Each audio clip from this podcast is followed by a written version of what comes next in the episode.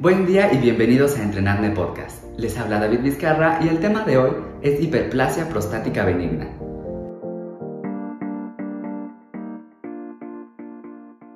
La hiperplasia prostática benigna o HPV es definida como un crecimiento excesivo, no maligno, del tejido que constituye la próstata alrededor de la uretra. Es un problema de salud con particular importancia en el primer nivel de atención debido a su alta prevalencia en los hombres por lo general desde los 40 años de edad. Tras esta edad, la HPV se duplica por cada década de vida, junto con la proporción de síntomas urinarios moderados y severos. Tanto la edad como los andrógenos constituyen los factores de riesgo más establecidos, mientras que otros menos conocidos son la predisposición genética, los factores ambientales y diferencias raciales. Un hombre con antecedentes familiares de primer grado con esta enfermedad manifiesta un riesgo cuatro veces mayor de padecerla. Se debe informar a los pacientes que la edad, la obesidad, los niveles altos de colesterol y glucosa y el síndrome metabólico como tal constituyen factores de riesgo para el desarrollo de hiperplasia prostática benigna.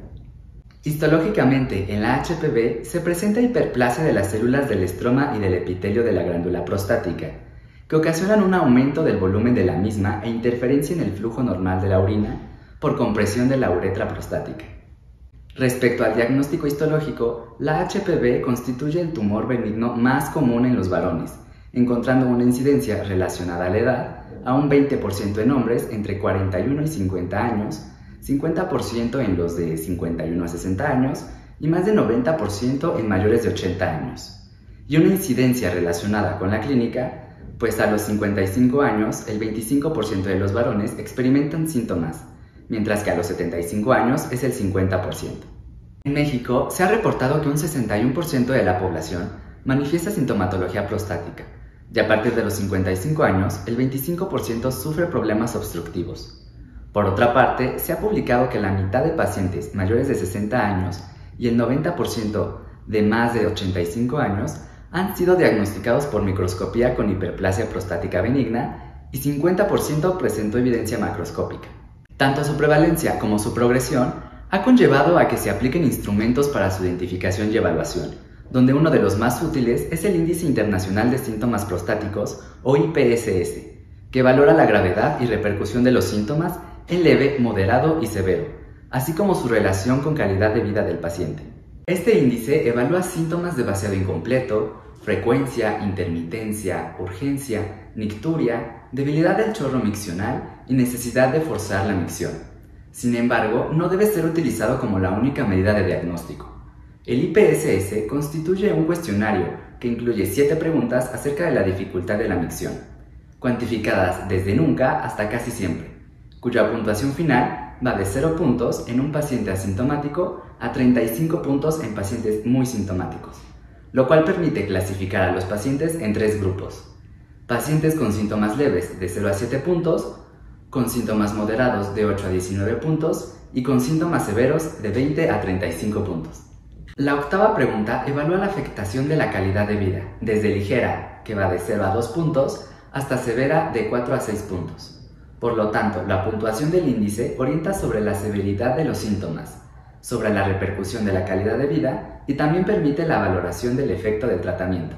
Los síntomas de la hiperplasia prostática benigna se clasifican en irritativos y obstructivos. Los irritativos son dados por alteración del tono muscular en el cuello de la vejiga y el músculo liso de la glándula, y son polaquiuria, nicturia, urgencia miccional, incontinencia y disuria. Los obstructivos son producidos por el crecimiento de la glándula, y una micción urinaria débil, esfuerzo abdominal dificultad para iniciar la micción, micción intermitente, evacuación vesical incompleta y goteo posmiccional. En consecuencia, la sintomatología irritativa se relaciona con el llenado, mientras que la obstructiva con el vaciado. Aún así, se sugiere diferenciar entre síntomas de almacenamiento, vaciamiento y posmiccionales para ayudar a identificar la etiología. Es importante mencionar que los síntomas urinarios moderados son muy comunes en el hombre adulto, donde aproximadamente el 40% de los mayores de 60 años presentan síntomas del tracto urinario inferior o STUI, siendo necesario diferenciarlos del cuadro de HPV. La HPV tiene una evolución lenta y progresiva y rara vez produce complicaciones como la retención aguda de orina o la insuficiencia renal. Si bien la evaluación de la HPV se realiza por diferentes métodos y técnicas, como tacto rectal, ecografía o determinación del antígeno prostático. La manifestación de los síntomas no es específica, por tanto suelen utilizarse las escalas o índices como IPSS, examen general de orina y pruebas con tira reactiva en los pacientes con síntomas urinarios inferiores para descartar otras patologías. Se recomienda valorar la función renal con la creatinina sérica para descartar un proceso obstructivo que genere insuficiencia renal. En cuanto al antígeno prostático específico, es una proteína producida por células de la glándula prostática y por el epitelio ductal de la próstata. El cáncer de próstata y algunas condiciones benignas pueden incrementar los niveles de antígeno prostático. Dentro de las condiciones benignas más frecuentes está la prostatitis crónica o síndrome de dolor pélvico crónico y la HPV, por tanto, se sugiere realizar antígeno prostático únicamente en pacientes con síntomas urinarios sugestivos de HPV o si la próstata se palpa como normal en el examen rectal. Aunque la cirugía fue el tratamiento inicial de la HPV durante mucho tiempo, su práctica ha disminuido radicalmente a través de los años, gracias a diferentes alternativas médicas donde la farmacología representa una opción apropiada para pacientes con síntomas de leves a moderados. Entre los fármacos más prescritos se encuentran los bloqueadores de los receptores alfa-1, cuyo mecanismo de acción consiste en relajar el músculo lícido prostático, facilitar la micción y disminuir la resistencia uretral, sin afectar la función del músculo detrusor. Los inhibidores de la alfa-5 reductasa disminuyen la proliferación celular, inhibiendo la conversión de testosterona en el tejido prostático. Y los anticolinérgicos, usados en combinación para pacientes con incontinencia urinaria de urgencia ocasionada por la hiperactividad vesical secundaria a obstrucción. Entre los tratamientos combinados, el más frecuente incluye un bloqueador alfa y un inhibidor de la 5-alfa reductasa. Actualmente también se está evaluando el uso de la fitoterapia para disminuir los síntomas de los pacientes con HPV, cuyo mecanismo de acción se asocia con la 5-alfa reductasa, además de ser antidematoso, antiestrogénico y antiinflamatorio.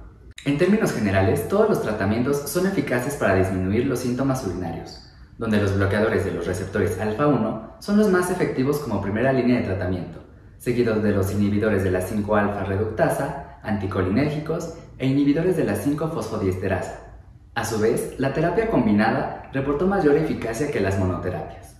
Acorde a las guías de práctica clínica, cada protocolo de tratamiento es eficaz y seguro en pacientes con síntomas. Sin embargo, su indicación o contraindicación dependerá de la preferencia del paciente y posibles eventos adversos, como por ejemplo hipotensión, riesgo de recidiva, disminución de líbido y disfunción eréctil.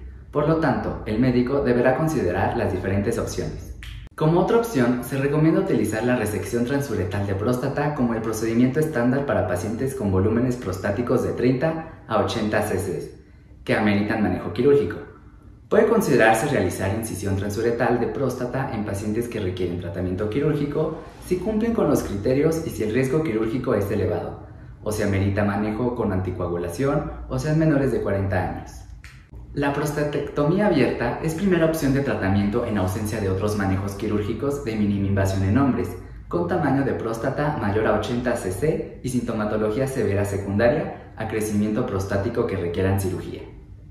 Con esto terminamos el repaso a hiperplasia prostática benigna. Agradezco mucho su atención, les hablo David Vizcarra para Entrenarme Podcast, nos escuchamos en el siguiente tema y recuerden seguirnos en todas nuestras redes sociales.